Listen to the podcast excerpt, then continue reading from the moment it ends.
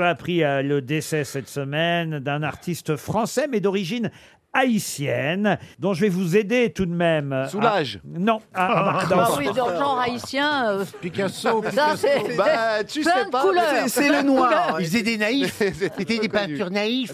Ça va vous aider, ça. Oui, oui, je connais bien les peintures naïfs. Non, ce qui peut vous aider, c'est que je vous dise que son nom représente le fils d'Ulysse et de Pénélope. Ah, ça va Télémaque, bien. euh, Télémaque. Télémaque, Ah oui. excellente réponse.